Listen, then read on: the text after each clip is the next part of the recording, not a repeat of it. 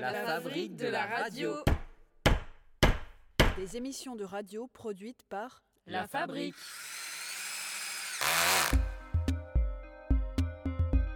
Radio Muerte, l'émission de l'au-delà. Et d'ici bas. Pourquoi craindre la mort? De quoi avons-nous si mortellement peur? Pourquoi ne peut-on pas traiter la mort avec un peu d'humanité, de dignité, de décence? Et, Dieu me pardonne, peut-être d'humour Radio Muerte. Radio Muerte. L'émission de l'au-delà. Et d'ici bas. Tu mourras très vieille. Une vieille dame, bien au chaud dans ton lit. Pas ici. Pas cette nuit. Pas comme ça. Une émission de radio produite par La fabrique.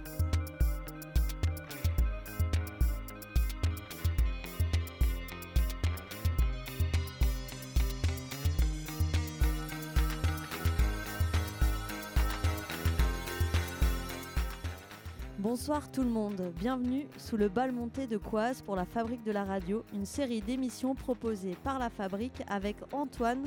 On est avec vous pour 1h30 environ. La Fabrique de la Radio, c'est des émissions qui viennent marquer les temps forts de l'année de l'association. La Fabrique organise des événements culturels dans les monts du Lyonnais. On aura Mathilde tout à l'heure pour en parler avec nous. Avec la fabrique de la radio, Clémence était déjà là l'an dernier au grand village éphémère à Sainte-Foy. J'étais à Saint-Martin-en-Haut pour la Socane au mois de mai et à Saint-Clément-les-Places il y a quelques semaines pour parler d'amour. Vous pouvez retrouver les émissions sur le site de la fabrique, sur les réseaux sociaux et ce mardi à 20h sur Radio Module. La fabrique de la radio. De la radio. Des émissions de radio produites par La fabrique. Aujourd'hui, c'est Radio Muerto. On va parler de la mort, de nos morts, de notre mort. C'est pas un sujet facile la mort, pourtant certains ont des idées bien arrêtées. La mort n'existe pas. Ah, bon, nous on a fait le pari inverse. On s'est dit que la mort ça existe et que même il fallait en parler. Alors Clémence est partie avec son micro dans la rue pour demander aux gens ce qu'ils pensaient de la mort. Moi, j'ai pas envie d'en parler. Ah, ça va pas être facile. Non, j'y pense pas. non, jamais. Jamais, jamais, faut pas. Parce que ça porte l'œil, c'est pas bon. Et vous, est-ce que vous avez envie d'en parler de la mort? Est-ce que seulement vous y pensez des fois? Je pense qu'à la vie, moi. Je pense pas du tout à la mort. Mais la mort et la vie, est-ce que c'est vraiment différent? Vous croyez que quand on parle de la mort, on parle pas du tout de la vie Non, ça fait partie de ma vie. Finalement, la mort, c'est la vie. Et si la mort fait partie de la vie, de quelle mort on parle? De notre propre mort, de la mort de ceux qui nous sont proches? Mais au fait, est-ce qu'on sait ce que c'est la mort? C'est la porte sur une autre vie. On retourne à la maison mère. Alors nous, on n'essaiera pas de savoir ce qu'il y a au-delà de la mort, mais on va parler de ces morts qui sont encore présents pour nous et dont le souvenir nous rend encore plus vivants. Mais il nous semble que la mort, ce n'est pas juste un problème personnel, un drame intime. Ça va tous nous arriver. Il n'y a rien de plus partagé que la mort. Alors, on se demandera comment on pense la mort politiquement, socialement, comment les artistes nous en parlent. D'ailleurs, nous, on s'est demandé quel bruit faisait la mort. C'est une porte qui se ferme. Dernier, dernier soupir. Voilà, plein de questions qu'on va explorer dans Radio Muerto. Un joli programme nous attend avec des jeux, de la musique, des interviews avec des artistes, des croque-morts, des conteuses. Et nos micros vous sont ouverts à toutes et tous, aux encore vivants et aux bientôt morts. Vous pouvez venir chanter, déclamer un poème ou une lettre d'adieu. Bref, une scène ouverte pour vous. Alors à vos crayons, à vos guitares, on vous attend. Inscrivez-vous auprès de Robin qui est juste là, c'est lui qui prendra les inscriptions. Ça y est, vous avez le programme, c'est parti. Bienvenue dans Radio Muerte. Tout est malentendu dans la vie, même la mort. Radio Muerte. Radio Muerte. l'émission de l'au-delà. Et d'ici bas. On commence avec Mathilde de la Fabrique qui est sur le plateau. Bonjour Mathilde. Bonjour. Alors, est-ce que tu peux nous parler un peu rapidement de ce que c'est la Fabrique? Ouais, alors la Fabrique, c'est une association culturelle euh, itinérante qui agit sur le territoire de la communauté de communes des Monts du Lyonnais et, et ses communes limitrophes. On fait de la diffusion, euh, donc on programme, euh, on organise des événements, que ce soit des spectacles de théâtre, de danse, de, musique, de marionnettes ou des concerts. Et on accompagne aussi les artistes et les associations du territoire, que ce soit euh, à travers des résidences de création, donc on accueille les artistes qui veulent venir travailler leur spectacle, ou, ou des, des associations comme le collectif de la Glaneuse qui a organisé la déambulation là pendant ce week-end de la fête des morts. Ok.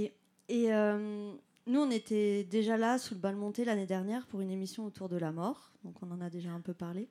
Et depuis, d'autres émissions ont été portées par la fabrique euh, et dernièrement une émission autour de la mort. Pourquoi c'est de l'amour, pardon Et pourquoi c'est important de parler de la mort et de promouvoir des formes artistiques qui en parlent? Ben, on n'a pas tant l'occasion d'en parler de ça dans notre vie euh, en règle générale. C'est des, thématiques qui pourtant vont tous et toutes nous toucher un jour dans notre vie. On ne sait pas trop comment et on ne sait pas trop quand. Mais, euh, là, avec ces événements-là, nous, ça nous permet de creuser une thématique et de permettre des espaces de, de rencontres, euh, de, de, création, de proposer des spectacles sous différentes formes et qui prennent différents axes pour parler de ces sujets-là. Et en vérité, c'est vraiment un des temps aussi pour que les différents publics puissent se rencontrer et, échanger autour d'un sujet qui nous touche tous. Comme ce soir euh, autour de ce plateau euh, radio où on va continuer à parler de, la mort et continuer à faire un peu le bilan de notre week-end et de tous les événements et les moments qu'on a partagés ensemble. En parlant d'événements, euh, quels sont les prochains événements prévus par la fabrique dans les monts du Lyonnais?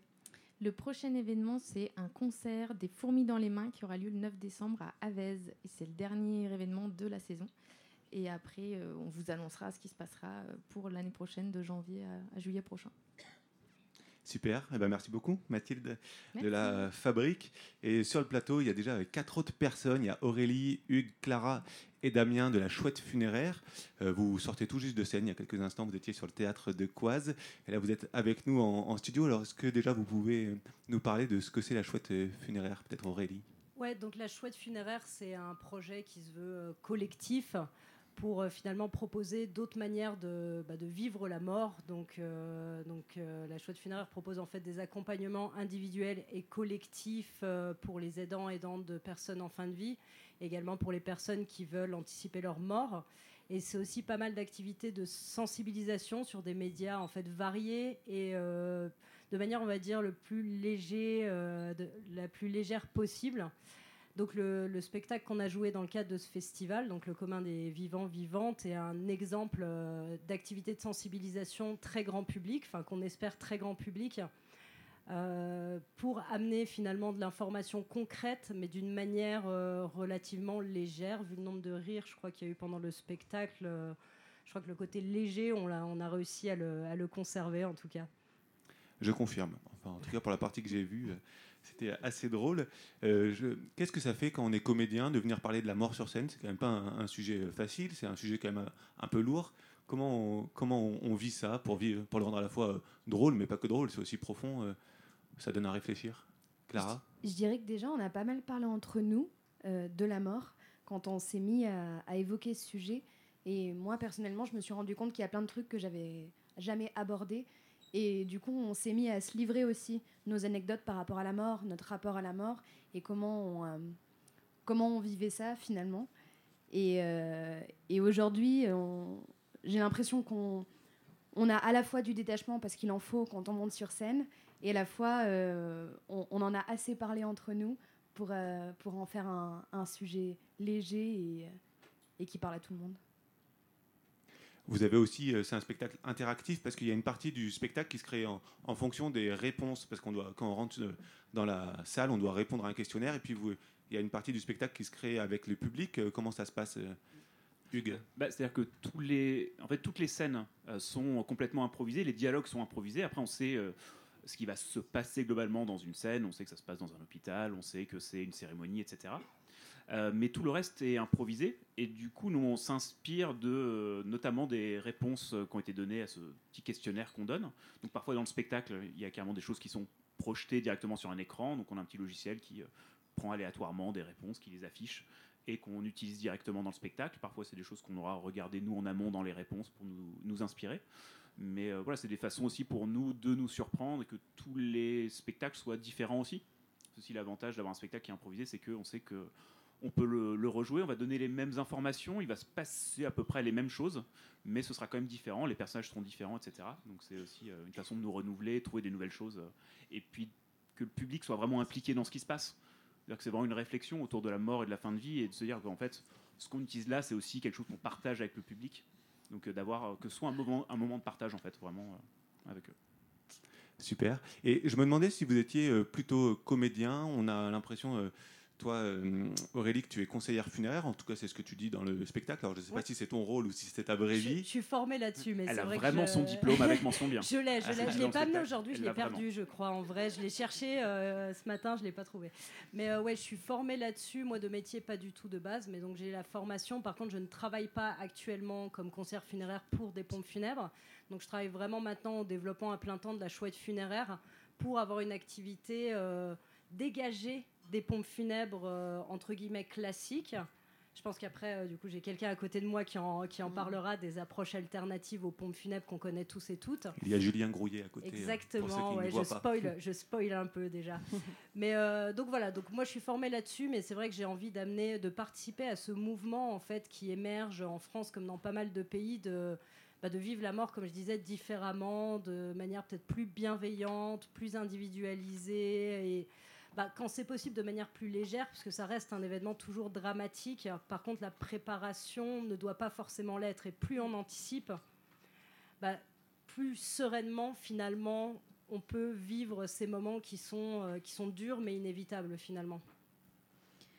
Et d'ailleurs, dans le spectacle, vous parlez du fait qu'on peut euh, demander à deux personnes de notre entourage de, de, de connaître nos dernières volontés, ou en tout cas, euh, et je pense que ça, c'est une information qui est par exemple euh, assez importante et que vous partagez dans le spectacle. Ouais, on a essayé de faire passer des informations qui nous paraissaient assez, assez vitales, auxquelles on pense pas forcément, mais c'est vrai qu'on ne sait pas. Enfin, peut-être qu'on va avoir un accident en rentrant ce soir euh, dans notre campagne et qu'on pourra plus prendre de décision pour nous-mêmes. Et du coup, c'est ce qu'on essaye de montrer, je pense, dans la scène de l'hôpital où en fait les proches sont, sont désemparés, ne savent pas quoi faire. Et du coup, il y a vraiment une- un double effet à faire part de, de ses volontés euh, à ses proches. C'est déjà pour soi-même, mais aussi pour eux, pour leur donner quelque Mm, mm. chose où ils savent qu'ils ils font pas de conneries à ce moment-là. Enfin, il faut qu'ils essayent quelque chose. Ça reste des moments où on est encore en vie, en fait. En plus du fait que ça permet d'avoir des discussions qui sont quand même, comme je disais, euh, super intéressantes avec nos proches finalement. On va pas parler de la pluie et du beau temps, on va parler vraiment de, de ce qui compte et de la vie. Merci beaucoup Aurélie, merci aussi à Hugues, Clara et Damien. Donc vous êtes de la chouette funéraire. J'en profite pour dire que vous avez une chaîne YouTube qui s'appelle La mort concrètement, si je me trompe pas, Oui. où euh, vous faites des vidéos euh, autour de la question de la mort, évidemment. C'est l'heure de notre quiz mortel et nous sommes donc avec euh, Julien Grouillet. C'est notre premier jeu. Et donc euh, ce quiz, il a- déjà eu lieu, euh, une partie de ce quiz en tout cas, a eu lieu vendredi soir ici même sous le bal monté à Coise. Et donc on s'est dit que c'était une bonne idée de terminer ce week-end avec un, un nouveau quiz pour voir si vous aviez un peu évolué, si vous aviez appris des choses pendant le week-end. Donc on va faire deux équipes. Je vous propose ceux qui sont de ce côté-là, vous serez l'équipe des vivants, et ceux qui sont derrière moi, vous serez l'équipe des morts. Voilà. On vous propose de choisir euh, dans chaque euh, partie de la salle un ou une porte-parole qui aura un micro que Robin va vous tendre. Et donc euh, voilà, vous devez donner la réponse si vous l'avez au porte-parole. Et la première équipe qui trouve la solution la donne. C'est un mini quiz, il n'y a que trois questions, mais attention, la partie de- du chapiteau du bal monté qui gagne gagne une tournée générale de vin chaud. Donc euh, soyez concentrés s'il vous plaît. Concentrez-vous. Concentrez-vous, donc Ça que ce le soit coup. les vivants ou les morts. Euh, attention, il y a une tournée générale de vin chaud en jeu. Euh, Julien Grouillet, toi, tu es conseiller funéraire. Tu, on va t'avoir tout à l'heure en entretien. Tu expliqueras un peu de ce que c'est ton travail. Mais d'ici là, je te laisse faire poser ta première question aux vivants et aux morts. Alors. Oui, qu'en plus de ce que j'expliquais tout à l'heure, je m'amuse à compiler des petites questions pour euh, détendre un peu l'ambiance. Euh, donc en fait, il y a une question que je voulais vous poser à chacune des équipes, les morts et les vivants. Alors euh, dans la mode, on sait qu'il y a des saisons, mais dans la mort aussi. Alors dans la mort, euh, quelle est la saison où on comptabilise le plus de décès? Et le mois précisément, si vous pouvez me le donner, ça serait quelque chose qui permettrait... Alors les morts devraient savoir ça. Août. Ouais. Août. Alors ça cherche, ça cherche. Prenez le Août. temps, prenez le temps de On dit réfléchir. août. Alors, Janvier. euh, Alors, attention. L'équipe Août. des Janvier. vivants. Gaston de l'équipe des vivants dit août. Non, bah du coup, février. Janvier. Le mois de janvier. Février. Bruno de l'équipe des morts dit janvier. Février. Et la réponse, euh, la réponse Ah, est... en- Février par l'équipe des vivants. Alors, on va tester Ah, tous les ah, mois, ah. ça va être facile. Il y en a que 12, hein. Ça va être vite fait. Toujours Eh ben, euh, pas de bonne réponse eh pour ben, l'instant. C'est l'INSEE qui va trancher, c'est l'INSEE qui nous donne la réponse. C'est le mois de janvier, et ce depuis très longtemps. Le mois de janvier, bravo. Les morts ont gagné. Les morts ont un point. Un point. Alors je rappelle qu'il y a trois gagné, points. Oui, ont un point, ont un point. Attention. Ok, donc c'est au mois de janvier, c'est pendant l'hiver qu'il y a le plus, euh, qu'il y a le plus de morts. Très bien. Alors, deuxième question, Julien. Alors là, on va voir si les morts vont se distinguer ou les vivants, parce que c'est une question qui vous concerne toutes et tous. Euh, c'est une question un peu démographie. Alors celle-là, elle est un peu pointue. hein. Euh, depuis l'origine des êtres humains sur la Terre, on sait qu'il y en a eu 80 milliards. Merci les statisticiens. Et par contre, euh, la question que je voulais vous poser, c'est combien parmi ces 80 milliards sont nés au cours des deux derniers millénaires? Donc si on exclut les 8 milliards actuellement, il en resterait le nombre... à vous- Il y en avait quand même... Non, combien il y avait de, de- de personnes qui sont nées dans les deux derniers millénaires? 20 milliards 40 milliards ou 60 milliards? Sur 80 milliards d'humains. Sur au total. 80 milliards depuis les débuts de l'humanité. Alors, les vivants et 60. les morts, 60, 60. milliards proposés par l'équipe des vivants. 40 milliards. 40 milliards par les morts. C'est trop Alors attends, Parlement. Alors la réponse, c'est 40 milliards. 40 milliards, bravo Et c'est les morts qui marquent un deuxième Donc, point. La moitié des êtres humains sont nés ces deux derniers millénaires. ces Les morts marquent un deuxième point. Euh, à vrai dire, ils sont irrattrapables, mais on va quand même faire la troisième question Et- au cas où. Mais la dernière question vaut 3 points parce qu'elle est particulièrement difficile. hein. Donc Ah oui. tout est encore en jeu. C'est le but en or, comme on dit, la question en or. C'est parti. Alors la troisième question, c'est plus une question finalement réglementation funéraire. Si je meurs en France, qu'est-ce que je peux faire de mes cendres? Je vais vous donner quatre propositions et vous allez me dire laquelle n'est pas possible. Est-ce que euh, est-ce que quelqu'un de mon entourage peut les disperser euh, dans mon coin de montagne favori, dans le Vercors par exemple? Est-ce que ma grand-mère peut, ma maman peut les garder chez elle, sur une belle commode avec des photos de famille? Troisième proposition, est-ce qu'on peut les disperser en pleine mer? Quatrième proposition, est-ce qu'on peut les disperser avec un drone, euh, je sais pas, par exemple au-dessus de la baie du Mont-Saint-Michel? Alors laquelle n'est pas bonne?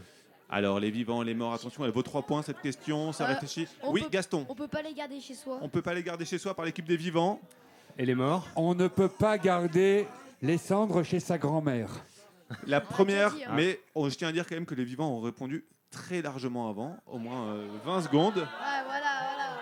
Vous êtes très rapides les vivants. Mais par, Cette par, émission par est en politesse, public. par politesse.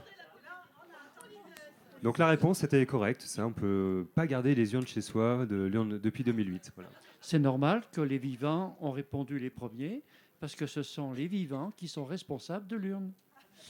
Merci Maurice, c'est Merci. c'est pas bête. Très bien, bah, du coup l'équipe des vivants marque 3 points, je suis désolé pour les morts, euh, il n'y aura pas de vin chaud pour vous. Ceci étant dit, vous Peut-être pouvez, une toujours aller, subite au frigo. vous pouvez toujours aller au bar et dire que vous êtes vivant, et peut-être que vous aurez un peu de, de vin chaud. Merci Julien pour ces précieuses informations. La mort n'est qu'un autre chemin qu'il nous faut tous prendre. Radio Muerte. Radio Muerte. L'émission de l'au-delà. Et d'ici-bas. Alors on est toujours sous le bal monté. On vient de finir un quiz euh, sportif, on va dire. Gagné par les morts. Les non, vivants. gagné par les vivants. Parfois c'est les morts qui gagnent. Euh, on est toujours avec euh, Julien. Est-ce que euh, tu peux te présenter en quelques mots? Bah alors Julien, je, comme Aurélie qui a parlé précédemment, j'ai aussi le diplôme de conseiller funéraire, donc c'est un domaine dans lequel je me suis reconverti il y a quelques années, avec l'intention de pouvoir un peu faire bouger les lignes dans l'accompagnement funéraire. Et comment on en vient à travailler dans les pompes funèbres? Alors moi, c'est un cheminement en fait. Euh, la question de la mort, euh, je l'ai d'abord abordée dans le cadre d'un précédent poste où je travaillais dans un EHPAD. Donc j'étais plutôt du côté administratif dans l'EHPAD, mais j'observais euh, le travail des soignants et ça m'arrivait de discuter souvent avec les familles et, les résidents. Et la mort est un sujet de préoccupation dans ce genre de lieu. Et, et donc, souvent, on m'a raconté des histoires d'obsèques qui avaient été organisées, qui étaient des fois pas satisfaisantes. Et donc, j'en ai parlé avec des proches et avec des amis. Et on a fait le constat que euh, par rapport à ça, on n'y connaissait pas grand-chose. Et donc, on s'est documenté et on a découvert des initiatives de citoyens et de citoyennes ailleurs en France qui euh, souhaitaient faire bouger des choses dans le funéraire. euh, et donc, on s'est inspiré de ça pour se dire qu'on avait envie de créer l'entreprise de pompes funèbres qui nous correspond, qu'on aimerait bien trouver le jour où on en a besoin. Et justement, qu'est-ce qui différencie une coopérative funéraire de pompes funèbres plus classiques Alors, ce qui nous a inspiré justement, c'est ce modèle-là des coopératives funéraires qui existent déjà dans l'ouest de la France. Bah, c'est des citoyens et citoyennes qui euh, retroussent leurs manches et se dé- décident à, créer une entreprise de pompes funèbres où ils vont pouvoir conseiller euh, sans pression commerciale les personnes qui viennent euh, se présenter à cette entreprise de pompes funèbres pour pouvoir organiser des obsèques, qui ont la volonté de les informer de la façon la plus complète possible, plus exhaustive, et aussi qui ont le souci de proposer euh, des, pro- des solutions, enfin des- une offre de service qui soit pensée euh, dans le respect de l'environnement. Et euh, est-ce que, du coup, là, tu, tu parlais d'économie des pompes funèbres, etc. Est-ce que pour toi, il y a un business autour de, bah, de la mort, justement? Il y, a, il y a en effet il y a 600 000 décès par an, donc 600 000 décès, c'est 600 000 obsèques à organiser. Et il y a des poids lourds dans le, domaine de l'organisation des obsèques qui, euh, qui ont des intentions commerciales très fortes. Et ces intentions commerciales, malheureusement, peuvent se retrouver des fois dans, la relation qu'ont les familles accompagnées, endeuillées, avec les conseillers funéraires, qui ont, dans la plupart des entreprises privées, euh, des challenges, des objectifs pour vendre euh, des soins de conservation alors que c'est des modes de préparation du corps, alors que des fois c'est pas utile, de vendre des cercueils plus chers alors que souvent c'est pas nécessaire. C'est pas demandé par des familles. Vous avez fait hier un atelier de sensibilisation avec euh, Anna Calmette, qu'on aura tout à l'heure aussi euh, ici euh, sur le plateau radio. Euh, quel est l'intérêt pour vous Pourquoi vous trouvez que c'est important de faire cet atelier de, pour informer le public, pour leur expliquer un peu quels sont à la fois leurs droits, mais aussi euh, tous les processus à la fois légaux, administratifs, et puis au, niveau aussi des rituels pour, possibles pour organiser des, des obsèques? Ce qui nous tient à cœur en, en proposant des ateliers d'information, c'est de pouvoir euh, informer les gens de leurs droits funéraires, qui sont souvent méconnus, et de pouvoir expliquer que une fois qu'on maîtrise les- le béaba de la réglementation, on peut comprendre que le champ des possibles en matière de, volonté funéraire est beaucoup plus large que celui auquel on, pensait auparavant. Et nous, on veut vraiment permettre aux gens d'être vraiment acteurs de, euh, leur, euh, de, leur volonté funéraire, de pouvoir en discuter facilement avec leurs proches. Et pour ça, rien de tel que de prendre du temps pour leur expliquer la réglementation et euh, qu'ils puissent ensuite pouvoir réfléchir à cela posément. Euh, merci Julien. Euh, Il y a eu euh, hier une conférence gesticulée très intéressante qui consiste à développer un, projet de sécurité sociale de la mort. Est-ce que tu as envie de nous en parler un peu pour les personnes qui n'étaient pas là? C'est très intéressant. Alors c'est un projet qui, a été élaboré par deux profs d'histoire géo qui, depuis près de deux ans, s'intéressent à la question de la mort. Ils sont intéressés à cette question-là euh, sous l'angle du, euh, du coût des, enfin, de, du, modèle, enfin, de l'économie du funéraire. En fait, ils ont été très inspirés par des gens qui ont travaillé sur la sécurité sociale de l'alimentation. Et ils se sont dit, mais pourquoi pas l'appliquer à la mort? Pourquoi pas permettre de réfléchir à quelque chose qui, euh, puisse soulager financièrement euh, la plupart de nos concitoyens et concitoyennes. Et donc, ils ont réfléchi à un système où la, prise en charge des frais d'obsèques pourrait être faite de façon collective, à l'instar des, euh, des, frais de santé euh, qu'on peut tous avoir. Eh ben, merci Julien. Tout à l'heure, on retrouvera donc Anne Lacalmette pour nous parler de cérémonie et de comment il est possible de réinventer nos rites. Et tout de suite, c'est le moment de notre première scène ouverte. Et euh, on l'ouvre avec le crieur, les crieurs des enfers qui nous proposent un uppercut sonore. Ils sont en place. C'est parti. Je t'aime. Je t'aime. Je t'aime. Je t'aime. Non mais bon, ça va, c'était il y a trois semaines, euh, le festival d'amour et d'amitié. Là, c'est la mort et nous. Eh bien justement, pour la Toussaint, je crie Je t'aime.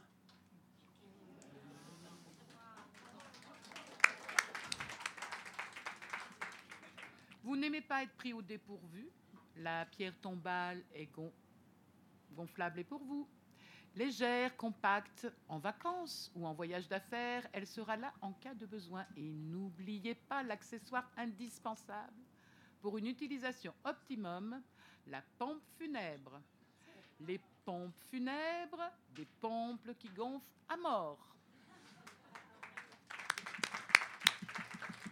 Vers solitaire cherche corps perdu pour grand nettoyage de printemps, plaisir de chair et plus si entente. Le propriétaire de la concession 54 à l'Ébé est sommé d'arrêter de crier des chipolatas sur les feux follets. Cela empeste dans les chrysanthèmes de ses voisins. Lancement d'un financement participatif pour la construction d'un grand cimetière, des mots laids qui pourront définitivement être ensevelis. racisme, fascisme, militarisme, misogynie, homophobie, capitalisme, climato-sceptisme, arrivisme, féminicide. Le grand escalier de la vie vous a épuisé. Toujours euh, crapahuté, grimper, grimper, monter, monter. Avec la crémation, enfin, descendre.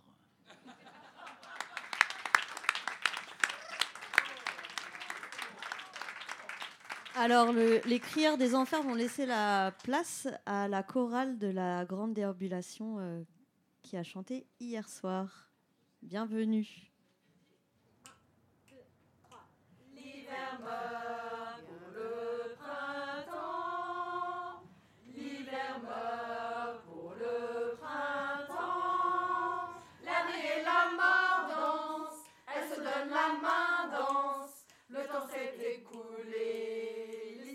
L'histoire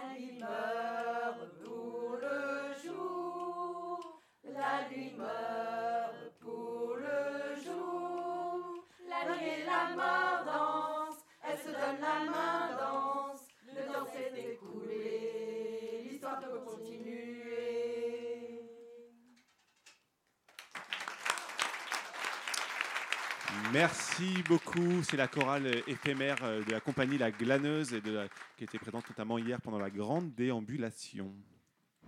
Pourquoi craindre la mort? De quoi avons-nous si mortellement peur? Pourquoi ne peut-on pas traiter la mort avec un peu d'humanité, de dignité, de décence et, Dieu me pardonne, peut-être d'humour?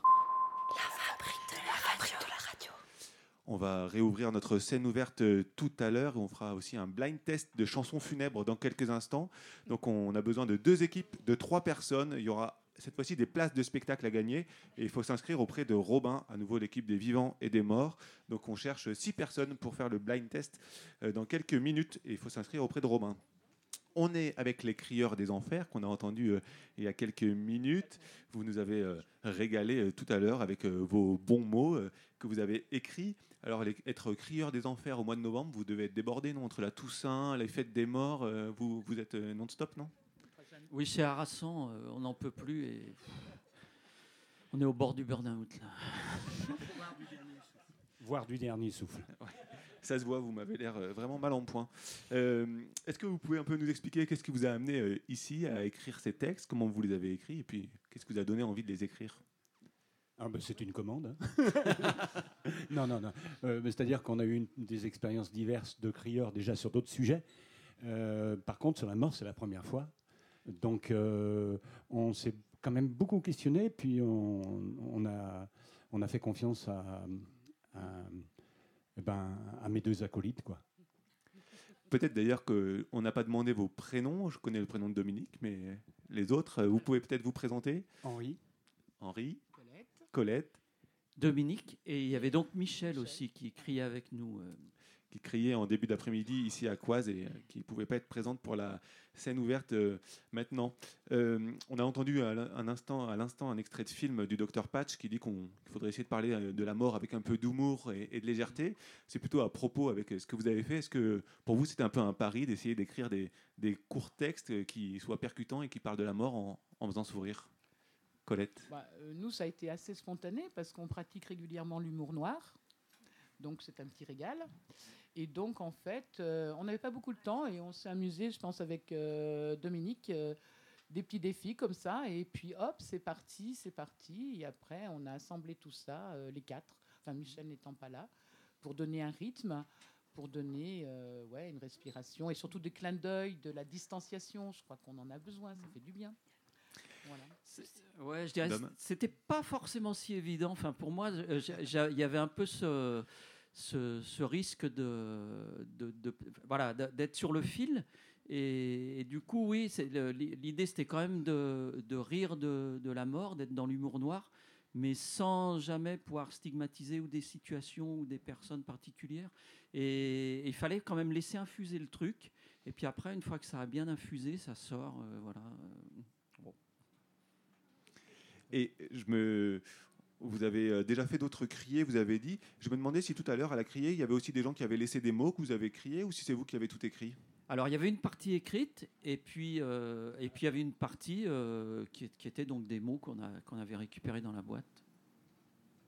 Oui, c'est ça, c'est la partie un peu spontanée de la criée. Enfin, ce qui est bien, c'est participatif, collaboratif. Donc, des gens avaient envie. il y a eu des chouettes messages d'ailleurs, hein, enfin, des messages tout doux, tout tendres. Donc, c'était bien. Et d'autant plus, on nous avait fait une surprise parce que, franchement, euh, on a fait la criée à un endroit pas possible, la salle des fêtes. Et il y avait l'association des familles qui faisait euh, le boudin.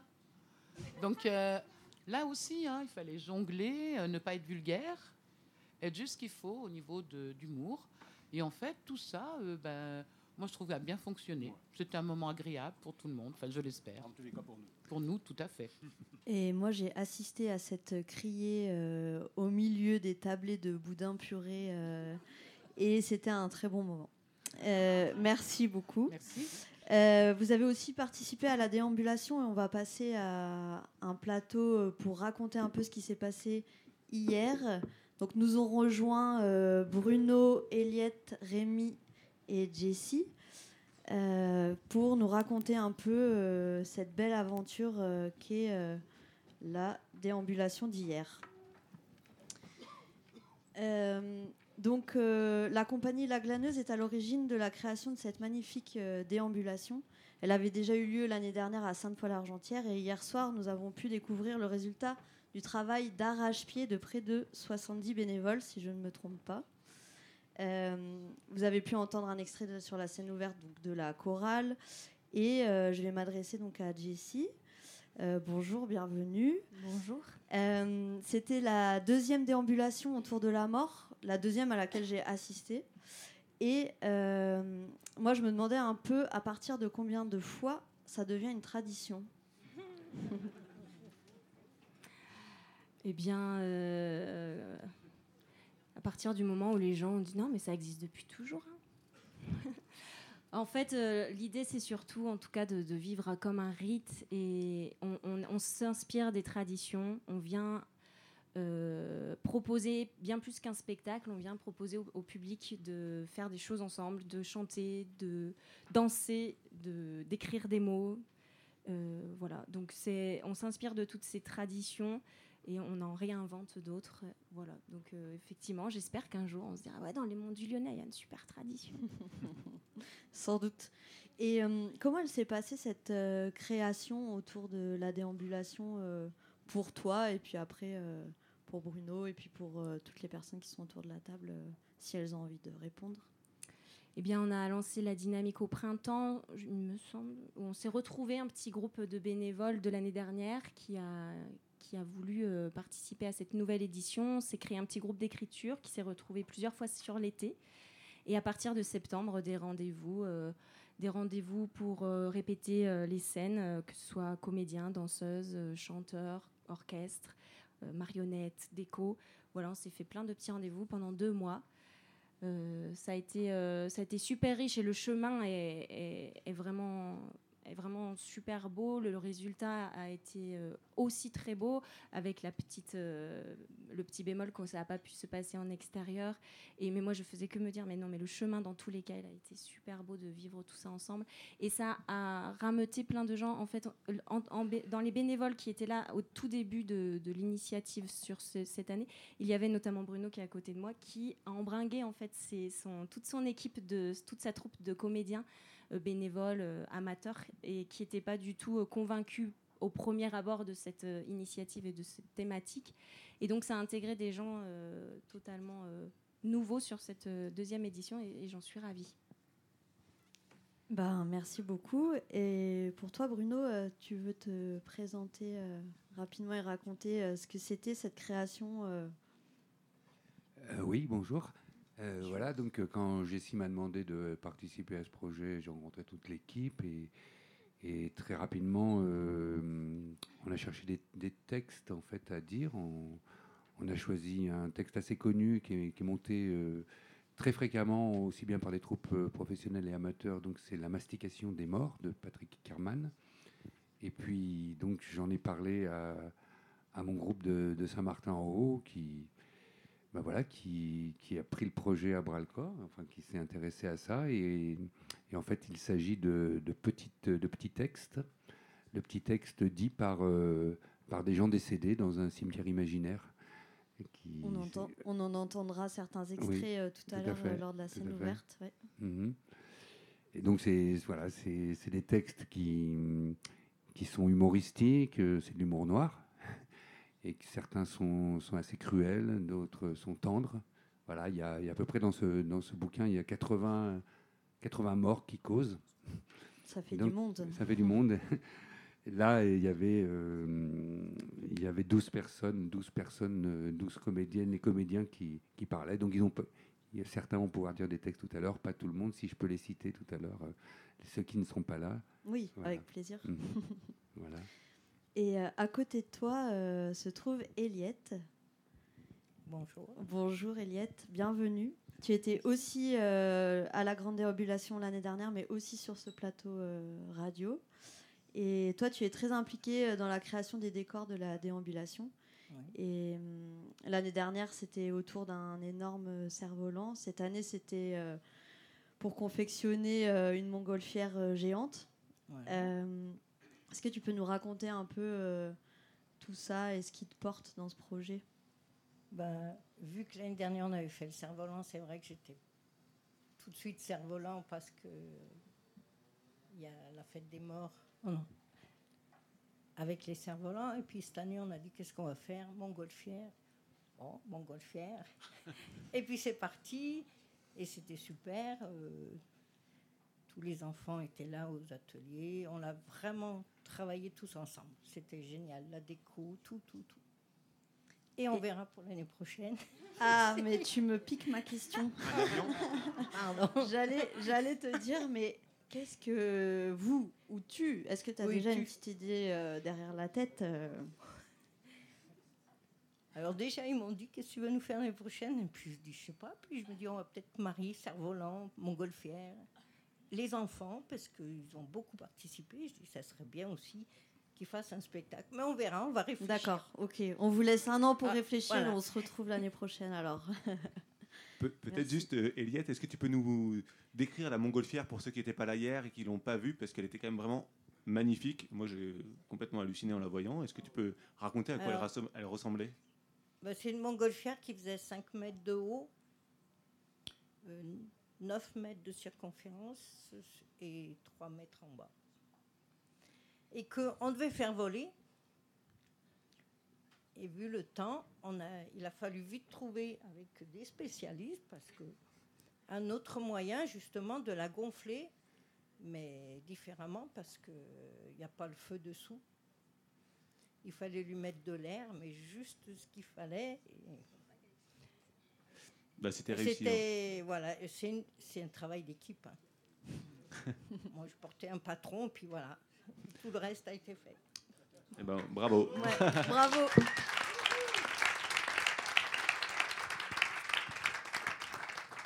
Rémi, toi, tu es euh, technicien et tu, as- tu travailles notamment pour la fabrique. Et euh, tu, as tu as fait partie de l'équipe qui a construit ce qui est au-dessus de nos têtes. Alors, pour les personnes qui ne sont pas là, il y a des sortes de fleurs en papier avec des tubes métalliques qui pendent. Quand je suis rentré hier pour la première fois, je me suis dit, mais qu'est-ce qu'ils ont fait, la fabrique? C'est quoi tous ces trucs qui pendent? Alors, est-ce que tu peux un peu nous expliquer ce que c'est, comment vous avez fabriqué Et puis, euh, quelle était la place hier dans la déambulation de cette euh, création? Ouais, euh, on a, nous on appelle ça des, cloches entre nous. Et euh, à l'initiative de ça, il y a du coup Adrien qui faisait partie de l'équipe de réflexion de, de, la déambulation, qui est venu chercher plusieurs techniciens avec euh, l'idée de dire bah, on a prévu une scène de, son et de lumière, euh, donc euh, on peut faire un peu ce qu'on a envie, on peut s'amuser. Donc de là sont sorties quelques idées et, on a créé notamment donc ces cloches. C'est des tubes, c'est plus de 4000 soudures pour créer les 40 cloches qui sont au-dessus de nos têtes. Euh, c'est voilà, des cloches qui sont automatisées, euh, donc avec des petits moteurs euh, à chaque cloche, avec des LED, et qu'on peut toutes contrôler indépendamment. Et en fait, donc l'idée de, de tout ça, de la scénographie qui nous a dirigé un peu, c'est de, de- de faire vivre une- un genre d'expérience de mort imminente aux, aux spectateurs. C'est un peu ça qu'on avait nous en tête pour créer. Rien la- que ça. Voilà, du coup, c'est ça. Il y avait un petit enjeu. Non, mais on- voilà, c'était l'idée qu'on s'était donnée pour euh, avoir une ligne directrice. Et euh, derrière, voilà, il y a eu toute une, création au niveau de la musique. Il y a une composition euh, de Nicolas. Il y a eu tout le travail de programmation de, toutes les cloches par Pierre Adrien. Et après, il y a eu, on, est, on, a été plusieurs techniciens à graviter autour de, de tout ça pendant quelques semaines. et a priori, le rendu a plu, donc euh, donc c'est chouette. Super rendu, bravo. Bravo Rémi et toute l'équipe qui ont donc fabriqué ces cloches. Une dernière question pour euh, toi, Barbara. Tu fais partie de la troupe de théâtre de Saint-Martin-en-Haut qui euh, a fait du coup, qui a mis euh, en mots le, texte euh, dont parlait Bruno tout à l'heure. Euh, toi, comment tu as vécu ce projet? Comment ça faisait d'incarner du coup euh, une morte sur scène? On, aura l'occasion tout à l'heure de t'entendre. Euh, comment tu as vécu tout ce projet? Ben, le, le fait d'incarner une personne morte, alors moi je travaille en EHPAD, donc la mort est très présente euh, dans mon quotidien.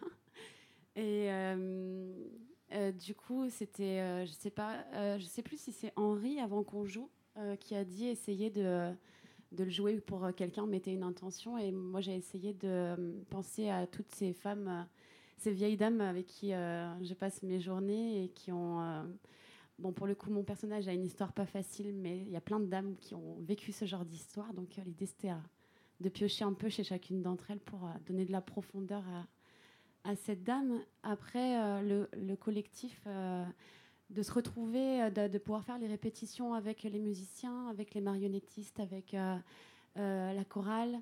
Il y a eu un, joli crush, en fait, entre les différents groupes, alors qu'on ne se connaissait pas. Et, merci Jessie parce que tu as emmené tout ça avec beaucoup d'énergie et d'intensité. Donc moi j'ai l'impression d'avoir vécu ben, quelque chose de vraiment très beau, un, un beau moment de partage, en tout cas qui a emmené tout le monde sur son passage.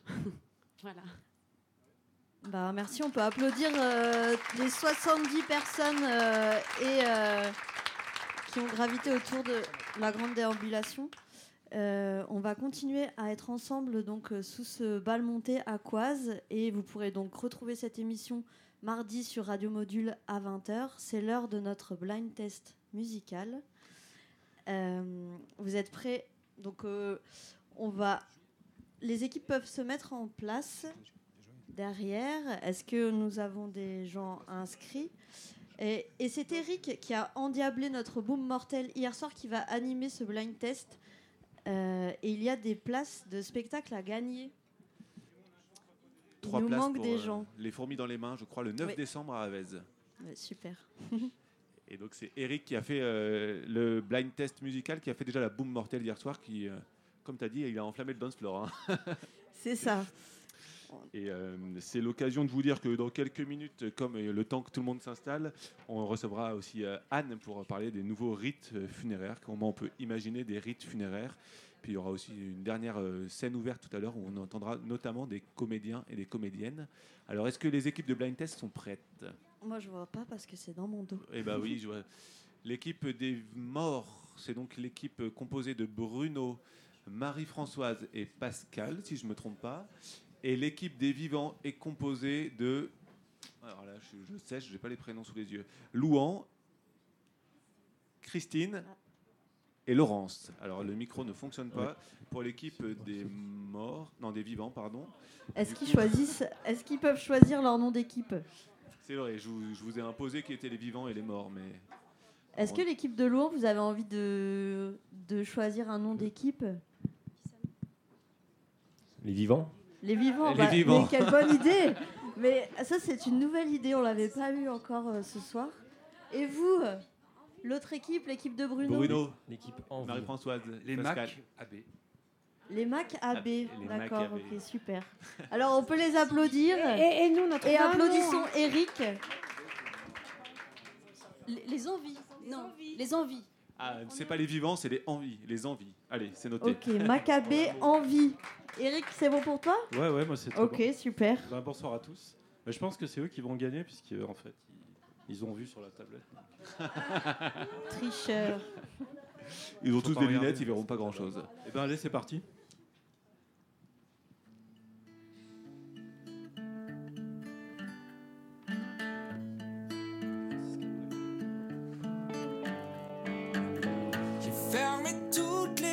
Le public a le droit de souffler. hein. Christophe Maé. Lumière. Non. Non. J'entends la réponse derrière moi. Stéphane Echer. Non, pas du Stéphane. Echer, non, pas du tout. De Palmade, de Palmade. De Palmas. Gérald De. Palmas. Ouais, je l'ai entendu là. C'est Gérald de Palmas en fait. Ouais, c'est les envies qui marquent un point, bravo. Vous avez Un trouvé point pour les envies. Oui, ils ont dit de Palmade, Donc, mais le on morceau- accepte. C'était de morceau, Palmas. euh, de Palmas. Le morceau s'appelle Trop tard en fait. Il parle de la mort d'un proche.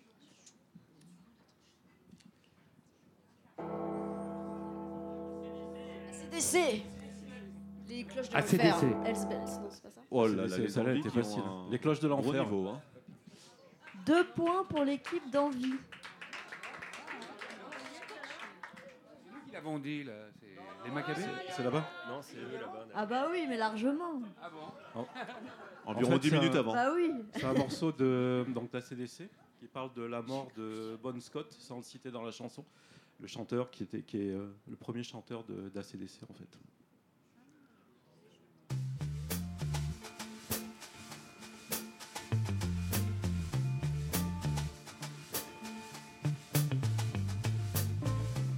Il y avait plein de gens autour.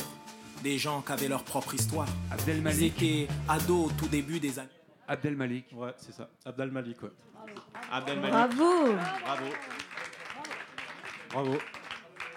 C'est un morceau sur, euh, qui s'appelle Lorsqu'ils essayèrent. Et en fait, c'est un morceau sur la mort de Malik Oussekine, qui avait été assassiné euh, par la police, euh, les voltigeurs à, à l'époque euh, à moto. Voilà. 2, 1, jeu.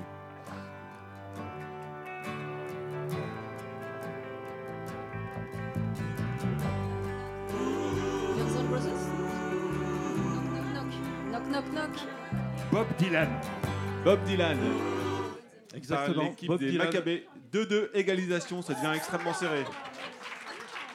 C'est- C'est très très serré. Euh, on est déjà à la moitié, parce qu'il y aura environ 8 morceaux. Euh, 2-2, égalité. Donc le morceau s'appelle, euh, excusez-moi en anglais, Knowing on Heaven's Door, donc frappé aux portes euh, du paradis. Et c'est un morceau qui a été écrit pour le- la bande originale du film euh, Pat Garrett and Billy the Kid.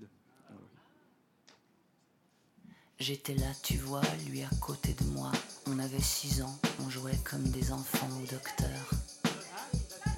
Zazie. Zazie. J'étais Bravo les Maccabées. Alors, on tient à dire quand même que les gens sur scène ne trouvent pas grand-chose, mais heureusement, il y a quelques personnes dans le public qui sont extrêmement euh, percutantes. hein. Et ceux qui trouvent, venez euh, les rejoindre. Vous pouvez tout à fait rejoindre l'équipe sur scène, hein, si vous voulez. Vous pouvez, il y a droit à des remplacements. Alors ce morceau de Zazie s'appelle euh, J'étais là et en fait elle parle de la mort euh, d'un proche quand elle était adolescente et euh, elle dénonce aussi euh, une activité de, de tous ces gens un peu de, du, euh, du show business qui, euh, qui étaient là pour lever les- leurs verres euh, euh, pour des causes et qui, euh, qui ne faisaient rien. En fait, elle dénonce ça dans, le, dans, la- dans cette chanson. En fait. Sixième morceau.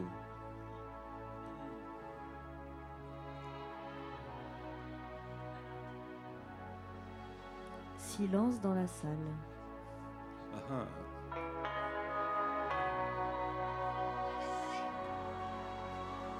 Kiss me hard before you go. Exactement, Lana Del Rey. ouais. Lana Del Rey. Alors c'est le public qui l'a dit. hein. Je sais pas si à qui on donne le point. hein. Un point pour le public. Alors, ça s'appelle Summertime Sadness, le morceau. Et en fait, c'est euh, l'histoire de, en fait, du suicide de, sa, d'une, de ses, euh, ses amours en fait, quand elle était euh, plus jeune.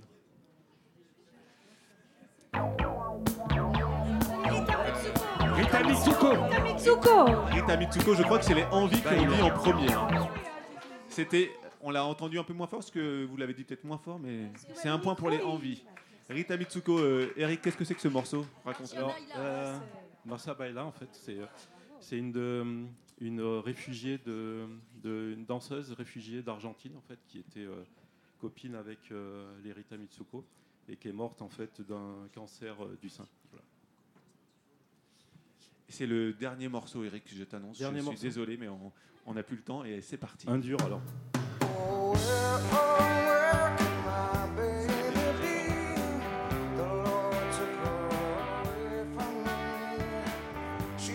Silence de mort.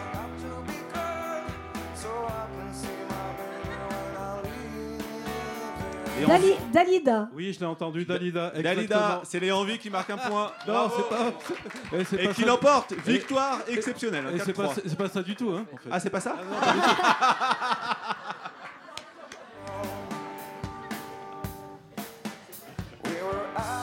En effet.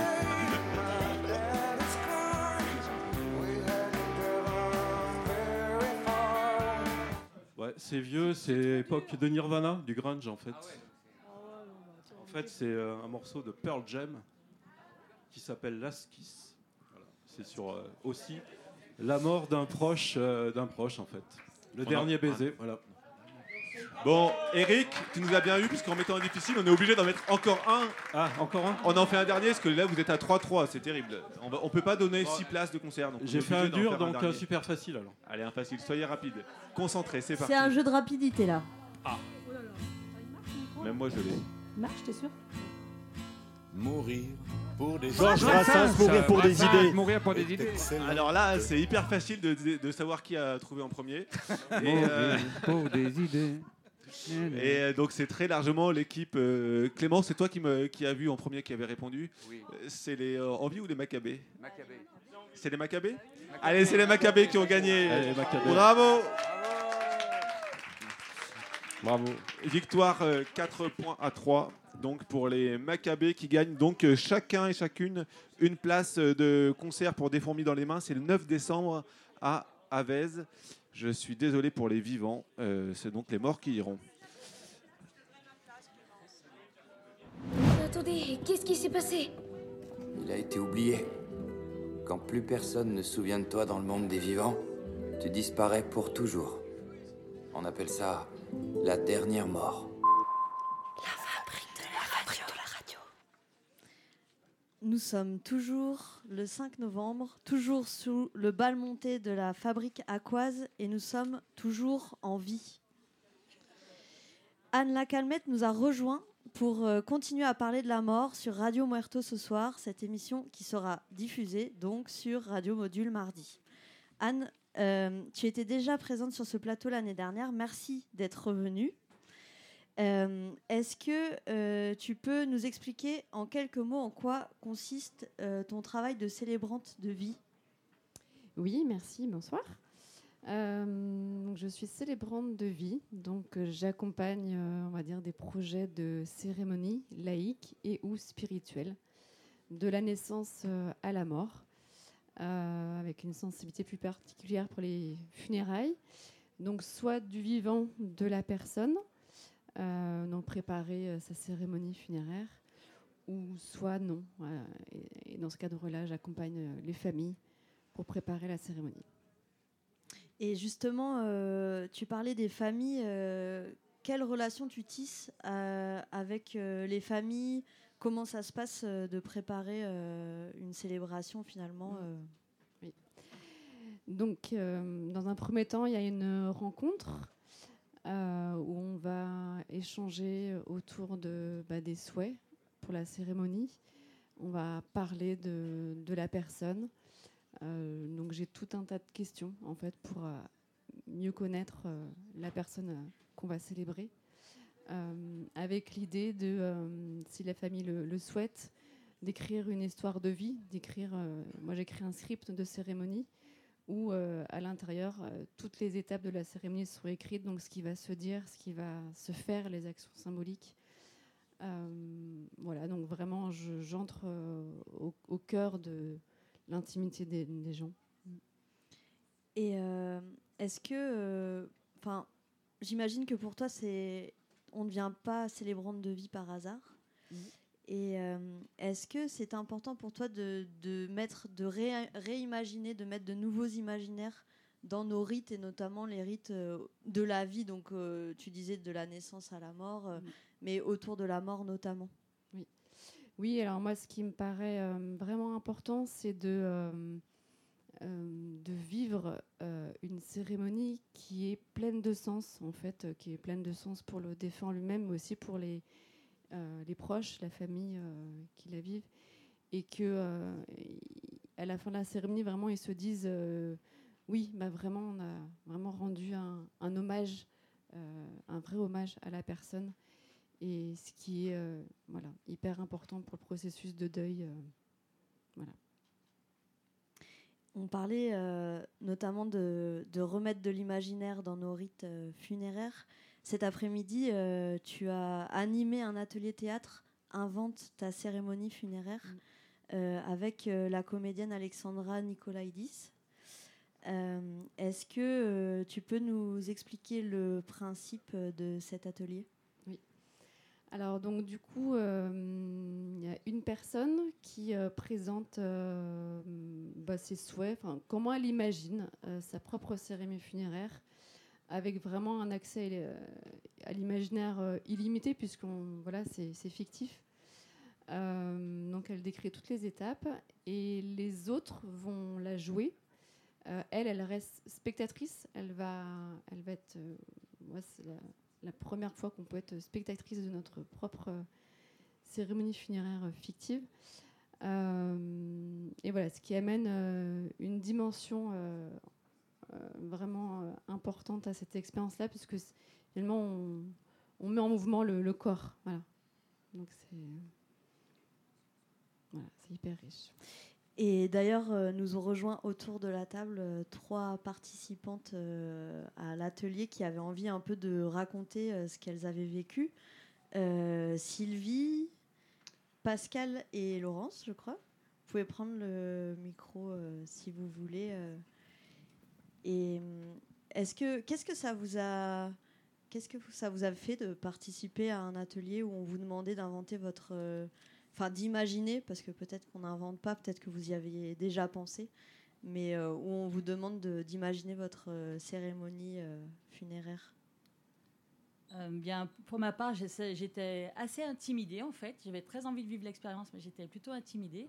Et puis, bon, il s'est trouvé qu'on n'avait pas énormément de temps, donc il y a une personne qui a expliqué comment elle rêvait ça. Et moi, il s'est trouvé que j'ai joué le rôle de la morte, parce que je l'avais choisi, et j'ai trouvé cette expérience super chouette, parce que ben, j'ai senti beaucoup de bienveillance de la part de tout, bah, tous les participants. On ne se connaissait pas, on a vécu l'expérience sur une heure et demie, c'est vraiment très court. Et euh, en très peu de temps, ça a créé quelque chose de très fort. Et de sentir toutes ces personnes qui étaient là et qui euh, faisaient en sorte de répondre bah, à mes souhaits, c'était pas moi qui les avais exprimés, mais aux souhaits de la personne euh, défunte. Et, et puis de sentir toute cette énergie aussi pour, euh, ben, pour vivre l'instant ensemble. J'ai trouvé ça vraiment, ouais, c'était une belle expérience. Et j'ai trouvé ça seulement trop court. Et j'ai dit à Alexandra et à Anne que je rêvais d'une expérience comme ça sur une journée complète pour avoir le temps d'explorer plus. Voilà. D'accord.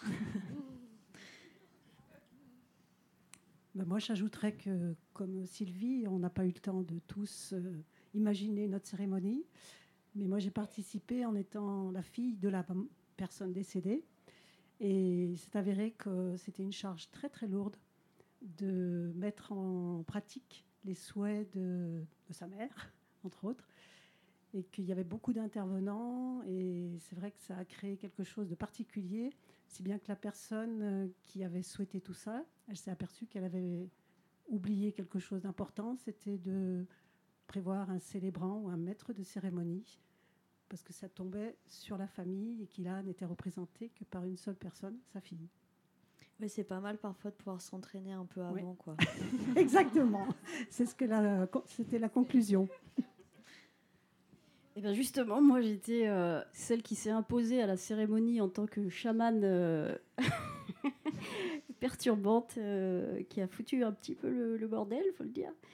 Et, euh, et c'était marrant parce que je l'ai re- je l'ai poussée dans ses retranchements en tant que fille euh, pour voir jusqu'où elle supporterait, le- où- était sa limite en fait de quelqu'un qui, qui s'immisce en fait là-dedans et euh, qui fait une cérémonie qui était absolument... euh, enfin qui était ouais qui débordait un peu trop. Je, je- jouais exprès ce truc là parce que j'aime bien jouer. Et moi je me suis beaucoup amusée en fait Et justement, euh, vous en parlez toutes les trois, vous venez de vivre et Anne était là et pourra aussi peut-être raconter son retour euh, d'expérience sur cet atelier. Mais est-ce que c'est, cet atelier, c'est un bon moyen euh, de créer du collectif autour de sa propre mort, mais aussi autour de la mort des autres et du coup de pouvoir en parler, etc. Qu'est-ce que ça a fait collectivement pour vous d'avoir partagé ce moment-là? Bah, C'était assez surprenant parce qu'on ne se connaissait pas les uns les autres et on ne savait pas comment ils allaient se comporter. Donc euh, il y avait une interaction, euh, comme l'a signalé Laurence, elle était l'élément perturbateur et elle m'a vraiment perturbée. et c'est de se dire, ben oui, ça ne se passe pas forcément comme on l'a imaginé. Oui.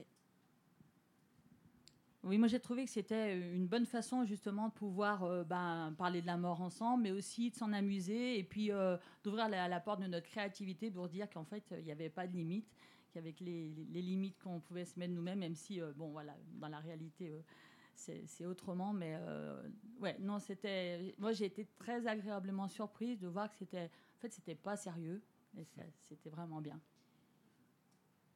Et Laurence, tu voulais dire quelque chose? Non. Eh ben, euh, moi, oui. Et donc, euh, j'avais envie de vous demander, euh, peut-être poser une, dernière question autour de, justement, est-ce qu'on fait collectif on désacralise un peu le sujet, peut-être? Et du coup, est-ce que ça permet aussi d'en avoir moins peur? Est-ce que ça enlève des peurs qu'on peut avoir euh, Ça sèche. Alors, je Sylvie. sais pas si ça enlève des peurs, mais en tout cas, ça rend la chose plus légère, quoi. Et puis, euh, ce qui est touchant, c'est que on, on vient vraiment toucher notre euh, notre vulnérabilité et notre profonde humanité, mais on le fait ensemble et ça change beaucoup de choses. Oui, c'est la question du jeu qui, qui fait le- la différence. Ouais. Oui, Anne, et, oui. et en même temps, c'est des temps euh, de partage de rire aussi, enfin, de partage de plein d'émotions diverses. euh, on- à des moments, on, on sent vraiment l'émotion euh, qui, qui nous prend hein, à l'intérieur euh, profondément de nous. Et en même temps, on en rigole à fond. Et je pense que ça, ça permet aussi d'alléger autour, en tout cas d'alléger autour du sujet, de, de s'en approcher en fait, mais voilà, bah, d'une certaine façon. Et, et je trouve que cet atelier permet aussi de montrer le, le champ des possibles. Euh, parce que même si euh, tout ce qui a été euh, imaginé et, joué pendant cette scène, il y a des choses qui ne sont pas possibles, mais il y a d'autres choses qui sont possibles. Enfin, on peut. voilà, enfin, ce, temps, enfin, il y avait une veillée et une, veillée à la maison. Et c'est voilà, possible d'imaginer plein de choses. C'est ce que je veux transmettre. Moi, j'avais une petite question en plus euh, pour toi, Anne. Toi, tu es donc célébrante, donc régulièrement, tu organises des funérailles. Est-ce que ce genre d'atelier, c'est assez euh, réaliste? Est-ce que souvent, tu as l'impression que ça se passe un peu comme euh, ça s'est passé cet après-midi avec une fille qui s'est retrouvée un peu débordée, une invitée qui prend un peu trop de place et qui fait un discours de 3 heures alors que c'était prévu 3 minutes? Enfin, ce genre de choses, est-ce que c'est des choses qui arrivent régulièrement? Est-ce que tu trouves ces ateliers, en tout cas, permettent vraiment de s'entraîner? C'est assez réaliste Oui, oui, tout, oui, tout à fait. Ça, ça renvoie souvent à une certaine euh, réalité. hein, C'est ce que j'ai pu euh, vous renvoyer aussi. Euh, oui, on n'a pas le contrôle de, de tout. Oui, ça m'est déjà arrivé dans une cérémonie euh, voilà, prévue à une heure, qui a duré une heure et demie. Enfin, c'est, voilà, on compose avec euh, ce qui est. Mm. Eh ben, merci à toutes les quatre. Merci à toi, euh, Merci. Anne Calmette, qui est célébrante. Merci à Sylvie, ouais. à Pascal et à Laurence, euh, donc participante de cet atelier Invente ta cérémonie. J'ai connu un homme qui a dit un jour La mort nous sourit à tous. Tout ce qu'on peut faire, c'est sourire à la mort. Radio Muerte. Radio Muerte. L'émission de l'au-delà Et d'ici-bas. Et c'est l'heure de notre deuxième scène ouverte. On accueille la compagnie Monote qui est euh, en résidence dans le coin et qui nous présente un conte, un conte qui nous parle évidemment de la mort et qui est accessible notamment aux enfants. On vous écoute. Il y a longtemps, quelque temps, avant, quand, on ne sait plus, on ne se souvient plus. Peu importe le temps. Dans le village, il y avait Jean. Jean, c'était la figure du village. Il parlait à tout le monde. Il avait toujours quelque chose à dire, à apprendre. Et les enfants du village, bah, ils aimaient l'écouter raconter toutes sortes d'histoires Bah, sur, euh, sur la nature, sur le bricolage, sur la musique. Il était intarissable. Dans le village, il y avait Jean. Et je dis bien, il y avait. Jean, il est plus. Il est mort. Et depuis sa mort, les jours passent, les jours filent. La vie a repris son cours. Elle court, elle court. Le temps qui passe ne revient pas. Maintenant, sa tombe est envahie de hautes herbes. On passe devant sans la voir. Il est seul, abandonné à son sort. Mais il n'est pas le seul à être seul. Pourtant, quand ils sont morts, on les a veillés? Les clochetors des morts ont annoncé leur décès? Ils ont eu de belles funérailles. Mais petit à petit, ils sont tombés dans l'oubli. Pourtant, avaient-ils dit leur dernier mot Le temps qui passe ne revient pas. Un beau matin, l'horloge du village s'est arrêtée. Tout le monde est venu devant. Chacun, bien sûr, donnait son avis. Il était bien mieux que celui du voisin. Mais heureusement, le médecin de l'heure est arrivé. Il l'a ausculté sur toutes les coutures, avant de déclarer C'est bizarre. Elle a rien, mais elle veut pas marcher. Stupéfaction dans tout le village. L'horloge, c'est le pilier du village. Et depuis qu'elle ne marchait plus, tout allait de travers. Les habitants ne savaient plus ni comment, ni quand se lever, travailler, manger, se coucher. Et pire, les plantes, les fleurs ne poussaient plus. Les animaux, complètement désorientés. Et les humains, n'en parlons pas. Et ils ont, les enfants, ont commencé à dire Eh ben si Jean il était là, il aurait su quoi faire lui. Et les adultes, c'est tombé dans leur oreille. Et ils ont commencé à écouter les enfants. Et là, ensemble, ils se sont rappelés Jean. Et puis, ils se sont rappelés les autres morts qui avaient laissé des petites graines, des petits cailloux, des traces. Et vous entendez? On dirait des murmures, des soupirs, des râles, des paroles, des jurons? Qui sont-ils? Ce sont les morts. Ils traversent la rivière pour venir nous rendre visite. Et pourquoi? Pour nous dire qu'ils nourrissent notre vie. À ce moment-là, dans le village, l'horloge s'est réveillée. Et elle a fait sonner ses plus belles notes.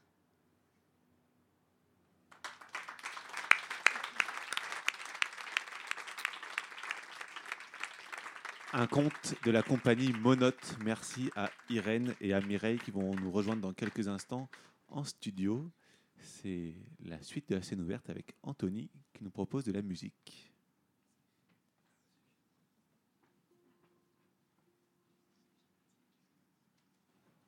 Le temps d'installer le micro.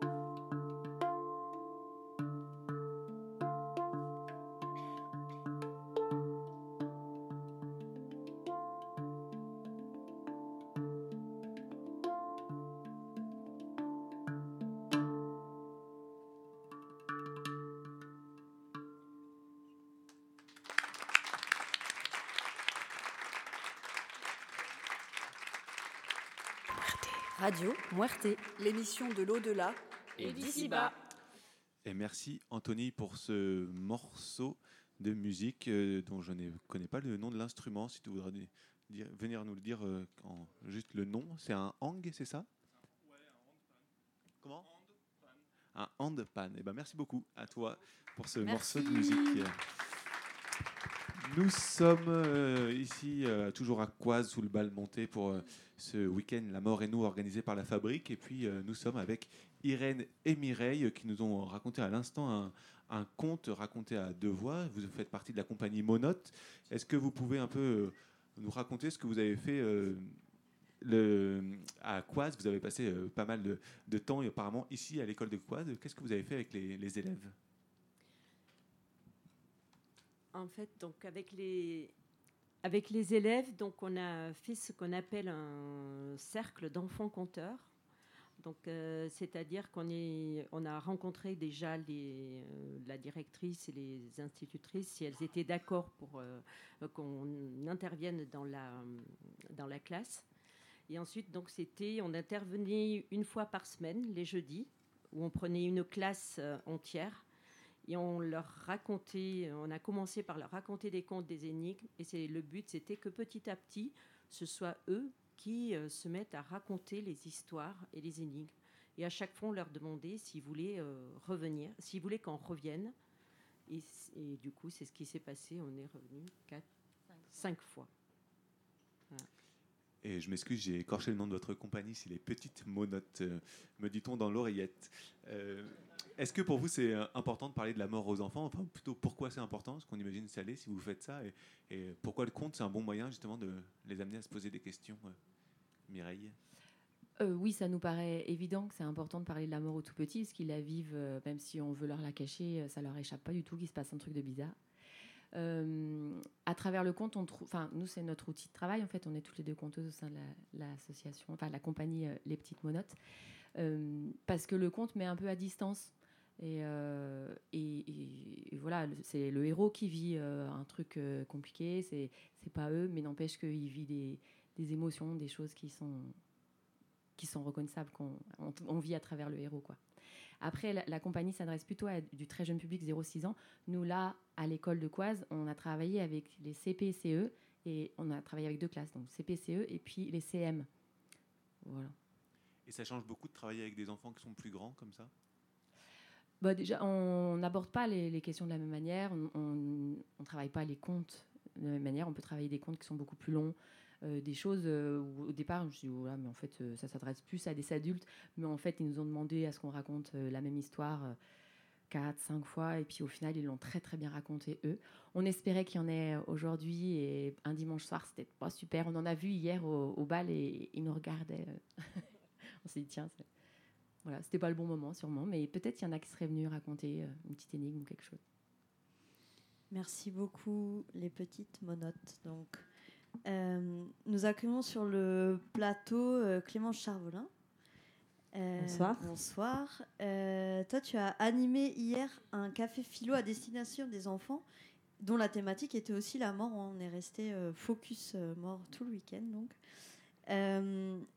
Est-ce que on peut parler de la mort avec les enfants? On a eu une petite réponse. Est-ce qu'on peut? Est-ce qu'il faut alors moi, ce que je dirais, c'est que oui, on peut et oui, il faut. je répondrai oui aussi, il faut, parce que c'est- un sujet qui souvent est un peu tabou dans les familles, euh, parce que les parents sont pleins de bonne volonté, en général veulent plutôt préserver leurs enfants. Mais les enfants ne sont pas dupes et euh, on parle euh, la mort, ils savent que ça existe et pas forcément avec les humains. Ils, ont déjà vécu souvent avec les animaux autour d'eux, un animal de compagnie ou un animal qu'on trouve mort dans la nature, etc. Donc ils savent que ça existe. Et, euh, et, je, trouve que c'est euh, beaucoup plus hum, constructif pour un enfant en fait de d'avoir des mots à mettre dessus que de vouloir garder le secret. Voilà, donc après, ben, il faut, il faut euh, comment dire il faut, oh j'aime pas cette, excusez-moi, je dis il faut, mais il faut pas. L'idéal est de plutôt euh, en, parler de façon euh, assez, assez ouverte et euh, en fait j'allais dire en toute transparence, mais c'est pas le bon mot, je pense. Mais en fait en toute honnêteté, c'est-à-dire que en fait il faut avoir l'honnêteté d'adulte de dire qu'on ne sait pas, parce que ça reste un grand mystère. Et du coup, bah, des fois les adultes ont envie d'être celui qui sait à tout prix. Et donc, c'est aussi adopter cette posture-là de dire, bah oui, on ne sait pas. On ne sait pas, et euh, il y a plein de choses qu'on ne sait pas, mais ce qu'on peut te dire, c'est ceci, c'est cela. Voilà, avec cette honnêteté-là. Et je trouve que c'est ça qui est, on va dire, le, le plus sain voilà, pour l'enfant. Et euh, qu'est-ce qui se passe dans un café euh, philo euh, pour enfants? Alors en fait, je prends en général bien 5 minutes, voire 10 minutes au début, pour poser un cadre euh, hyper euh, rassurant, en fait, pour que les enfants... euh, en fait, je l'ai fait beaucoup parce que j'étais prof des écoles, donc je le faisais aussi beaucoup avec mes classes auparavant. Et donc déjà, on change complètement de posture par rapport à des apprentissages ordinaires parce que je leur explique que que là, il n'y a pas de bonne réponse ou de mauvaise réponse, c'est que chacun dit ce qu'il pense, ce qu'il ressent. Et du coup, je pose vraiment ce cadre de façon un peu... euh, J'insiste beaucoup en tout cas là-dessus, sur euh, ben, du coup on ne coupe pas la parole, chacun parle à son tour, et en général on met un bâton de parole euh, au centre, et puis, euh, et puis chacun s'exprime jusqu'au bout sans être coupé, et sans que personne évidemment se moque de lui, etc. Voilà, donc vraiment c'est important de poser ce cadre-là non jugeant qui permettra à chacun de s'exprimer. Puis en général, les minutes passant, ceux qui parlaient peu finissent par prendre la parole parce qu'ils sentent voilà, que cette, cette parole est assez libre. Voilà. D'accord, merci. Euh, Est-ce que euh, tu es venu donc avec des livres? Oui, euh, parce que j'ai quelques livres que j'aime beaucoup, des livres pour enfants qui parlent de la mort. Euh, je peux en parler rapidement, j'imagine que Si- j'ai pas beaucoup de temps. Bah, si tu as envie de nous. Non, bah, on n'est pas non plus complètement à la bourre. Donc, euh, On est moins en retard que d'habitude, Ouais, voilà. on est moins en retard que d'habitude. voilà. Ok, super. Euh, bon, moi, je, je vous en ai apporté trois qui m'ont semblé vraiment intéressants. Enfin, il y en a un que j'adore vraiment, qui s'appelle La liste des choses à faire absolument. Donc, c'est l'histoire d'une petite fille euh, qui a un chien. Euh, et elle explique que elle, elle grandit et que ce chien vieillit. Et un jour, elle sent que bah, petit à petit, euh, il devient vraiment vieux. Et donc, euh, tout le long du livre, en fait, on voit euh, on- qu'on arrive à la fin de sa vie. Et donc, elle décide de faire une liste des choses à faire absolument avec son chien avant qu'il soit vraiment trop vieux et qu'il finisse par mourir. Donc, euh, je trouve qu'il il porte un beau message sur, ben, en fait, il faut absolument faire ça pendant qu'on est vivant. Et donc, pour moi, il parle de la mort, mais pour mettre en lumière voilà, toute la vie et voilà, les choses intéressantes à faire. Donc, elle l'emmène au restaurant, par exemple, son chien, elle l'emmène au cinéma, des choses comme ça. Et donc, ça finit voilà, où, où c'est euh, vraiment la fin et elle l'accompagne jusqu'au bout.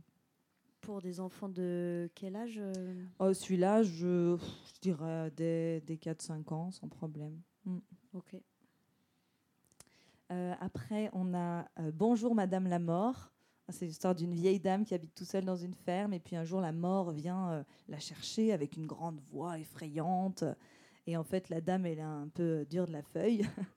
et du coup, elle comprend tout de travers. Et donc, elle l'invite, euh, elle prend soin d'elle. Et puis finalement, elle passe quelques jours ensemble comme ça. euh, et, et, puis, elle fête à la fin ses 100 ans.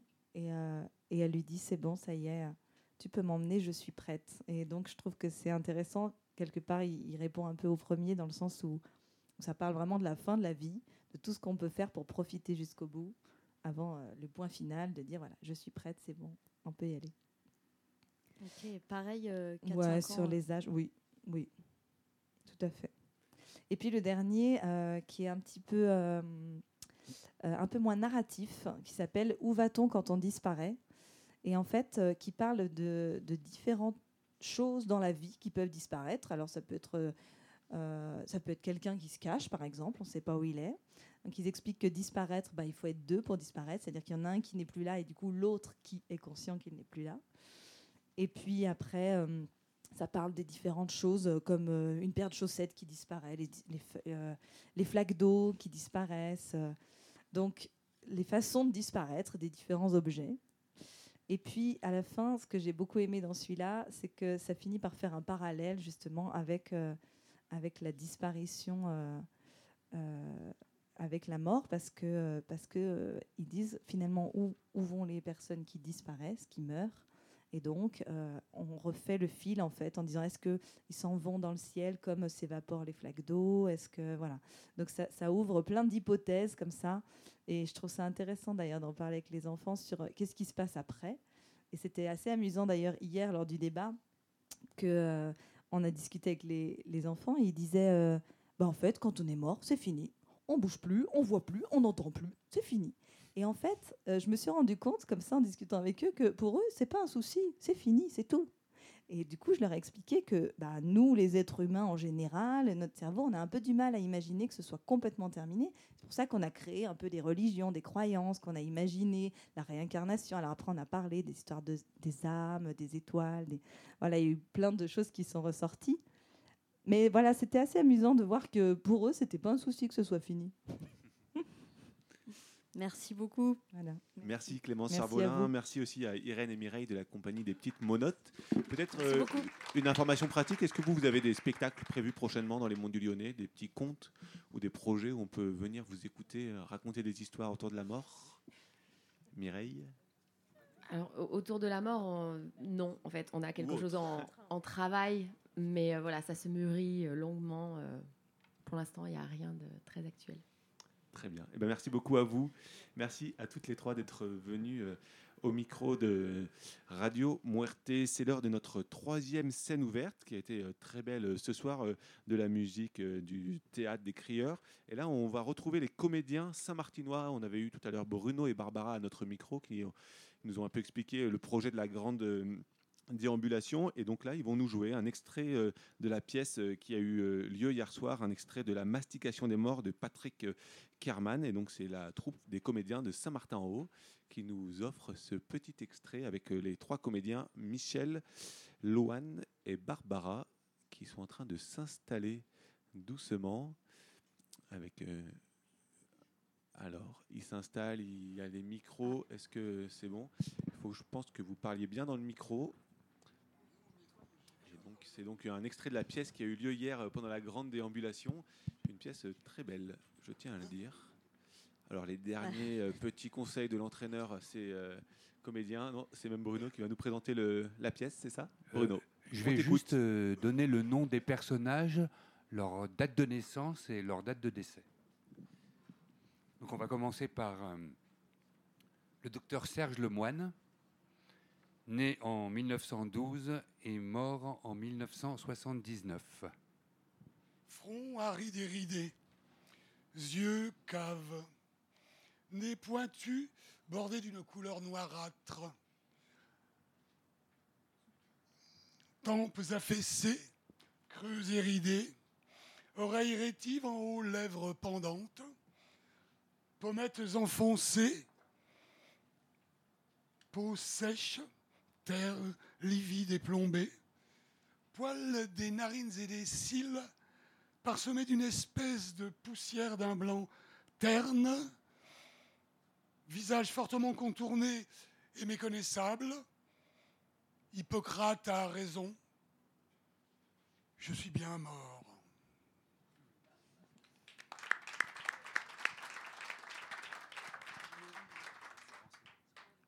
Eugène Griot, 1929-1958. Pas le crouille, prévient le pitaine. Les femmes et les enfants, mais pas le crouille. Alors on entre dans la casbah, et schlac Peu de femmes et d'enfants. On lui ramène le crouille avec sa djellaba pleine de pisse, de merde et de sang. Eugène, la Jeep Et Eugène va chercher la Jeep, planquée à 2 km dans ces putains de montagnes ce putain de soleil. Et Eugène ramène la Jeep. Et le crouille, à poil, sur la chaise, la mâchoire pendante et l'oreille gauche en moins. Le matériel dans la Jeep Et Eugène bah, va chercher le matériel dans la Jeep. Quand j'ai dit mes compétences, Eugène, électricien. Avec moi, avait dit le pitaine. Section spéciale. Là où il y a de la gêne. Il y a Eugène. Eh, Mais leur dit donc le jus, Eugène la gégène. Et l'Eugène, euh, il pensait à son bourg. À ses deux loupiaux, à l'Odile qui allait sur ses cinq ans. Et le petit qu'il n'avait même pas vu. L'Eugène songeait aux eaux vertes de la Raguse aux parties de pêche avec papa dans le bluet, aux cuisses chaudes de son Yvonne. À tout cela, il songeait.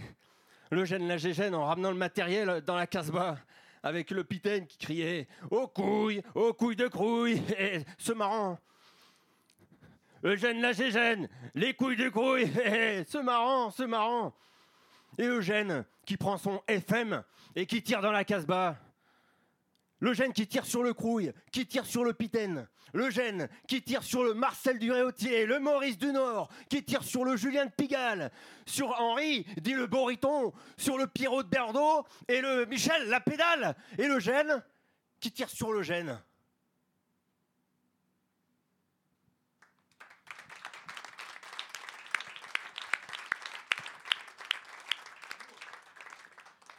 Marie Vinchon, épouse mère, 1956-1991. Je n'y tenais pas. À Marie Vinchon. Moi, j'aurais préféré Marie mère. Née Vinchon, à la limite. Mais sans, ça aurait été mieux. Oh, pas à cause de la réputation des Vinchons, non? Je sais bien que mon père, un beau salaud, on peut même dire, qui me foutait des torgnoles quand je criais. Et je criais. Chaque fois qu'il emmenait ma sœur Christine dans la chambre. Et pas à cause de ma mère, non. Qui ne pipait et me consolait des torgnoles. Non. Pas à cause de ça que tout le bourg savait. Juste parce que Marie et mère, c'est le même mot, mais avec les lettres mélangées. Et si on mélange encore un peu les lettres de Marie et de mère, ce sont les mêmes. On arrive à aimer. Marie, mère, aimer, ce sont les mêmes lettres. Et ça, c'est joli.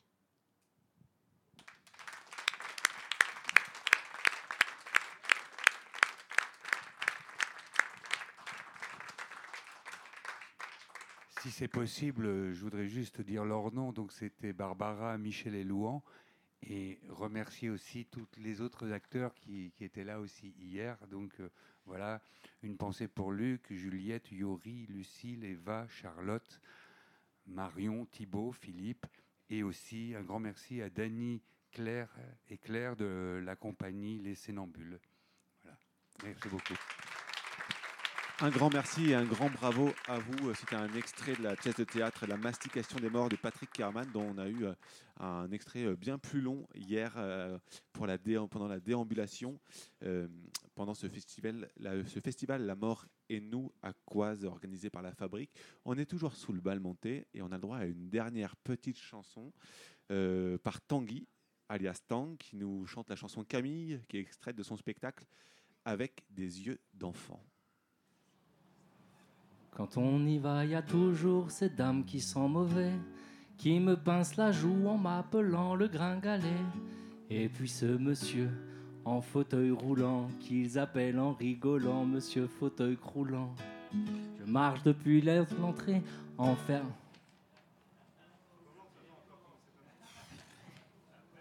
En plus, elle est pas, elle est pas vieille. En plus, cette chanson, j'aurais dû prendre mon texte.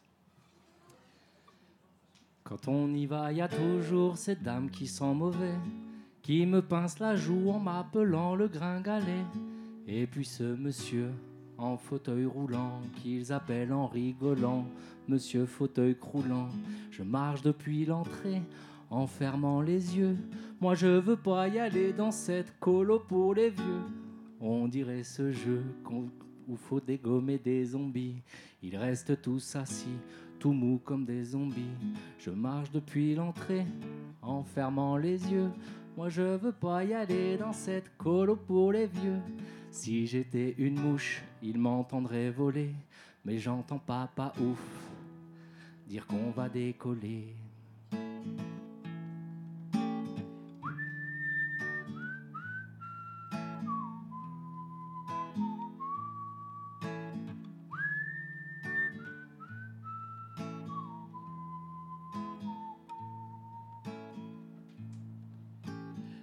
Qui sent mauvais, en fait, son prénom c'est Camille.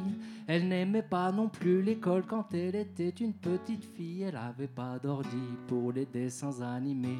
C'est elle qui me l'a dit en partageant nos goûters. Et fauteuil croulant, aujourd'hui est enchanté. Il part pour un événement qu'il ne peut pas rater. L'anniversaire de son petit-fils qui souffle ses bougies. En fait, monsieur Maurice est un pépé aussi. Moi, je viens voir le mien et les copains qu'il s'est trouvé. Avec c'est trop bien, on fait les mêmes activités. Je suis champion de mémoire, mais j'ai surpris Camille. Triché au cette famille. Bon, moi aussi ça m'arrive.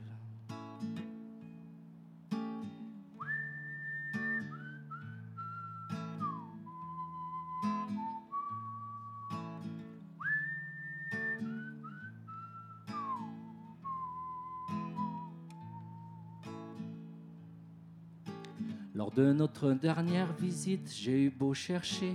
Camille devait être en fuite, impossible de la trouver. Prévenez la police, alerte générale. Mais tout le monde s'en fiche, ce doit être normal. Elle m'avait prévenu qu'elle allait bientôt partir. Quand la faucheuse sera venue, qu'est-ce qu'elle voulait dire? Pour rejoindre les anges au-dessus des nuages. Monsieur Maurice aussi a préparé ses bagages. Camille m'avait soufflé un jour dans l'oreille qu'avec moi la fin de sa vie était une merveille. Si la vie a une fin, qu'est-ce que je vais devenir quand une lumière s'éteint? Restent les souvenirs.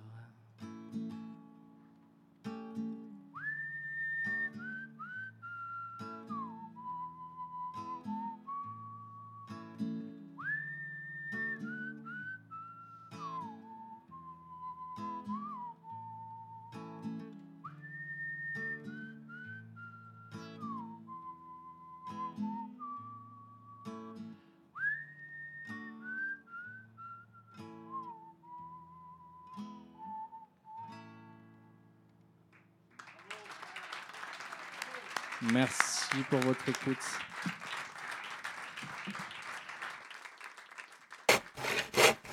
La fabrique de la radio. Des émissions de radio produites par La fabrique.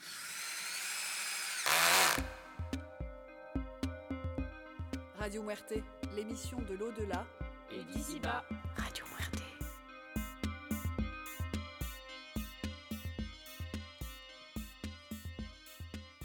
Allez, on termine cette émission de la Fabrique de la Radio. Aujourd'hui, c'était Radio Muerte, une émission diffusée mardi 7 novembre sur Radio Module. Et vous pourrez retrouver l'émission sur Spotify, les réseaux et sur le site de la Fabrique. Les prochains événements pour finir l'année avec la Fabrique, c'est le spectacle Billy dans le cadre de la fête du livre à Chazelles le 15 novembre et le concert des fourmis dans les mains à Avez le 9 décembre. Aussi, le collectif féministe La Meute Rurale organise dans le cadre de la journée contre les violences faites aux femmes un rassemblement le 25 novembre à 10h à Saint-Symphorien. Ce sera suivi d'un repas partagé. C'était la fabrique de la radio à Coise sous le bal monté. Aujourd'hui, on parlait de la mort et ça fait du bien d'en parler tous et toutes ensemble. C'était un très beau week-end qui s'achève et on est très touchés de le clôturer avec Radio Muerte. Nous, on en ressort avec cette idée en tête que mettre la mort au milieu du village, c'est faire de la mort un sujet collectif. Et c'est avant tout prendre soin de nos morts et de nos mortes et prendre soin de nous, les vivants et vivantes. Merci à la fabrique d'avoir produit cette émission, à Radio Module de la faire voyager et un grand merci à vous, public de Coise, d'être resté jusqu'au bout pour partager ce moment. Alors on devait lire ici un texte de Véronique Tuaillon de Moré Aura qui a ouvert le festival, mais en fait on a perdu son mot. Et ça nous fait penser au livre de Où va-t-on quand on disparaît? Eh ben on ne sait pas où est le mot, mais par contre moi je l'ai lu avant l'émission et je me souviens d'une chose, c'est qu'elle disait on ne peut pas rajouter de jour à la vie, mais on peut rajouter de la vie au jour.